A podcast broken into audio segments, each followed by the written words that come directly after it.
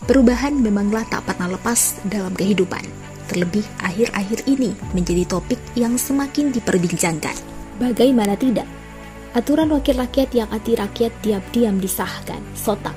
Rakyat dengan dominasi pemuda turun ke jalan, seakan mengalahkan ketakutan terhadap COVID yang mematikan. Nyawa pun siap jadi taruhan. Mesti tidak percaya pun didengungkan.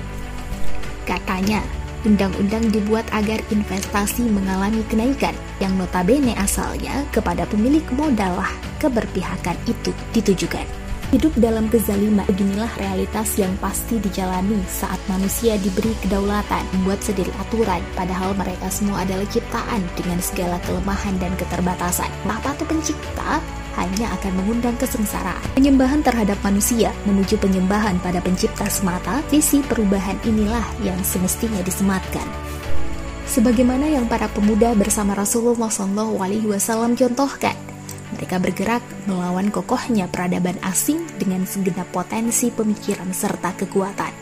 Dengan tinta emas, sejarah menuliskan, hanya kepada Islam gerakan itu distandarkan, agama yang memang datangnya untuk mengubah dan menyelamatkan, membawa manusia ke yang seharusnya dihakikatkan. Sudah saatnya peradaban kapitalisme ditinggalkan, Sejak awal, ideologi dengan prioritas materi ini rusak dan merusak tatanan kehidupan.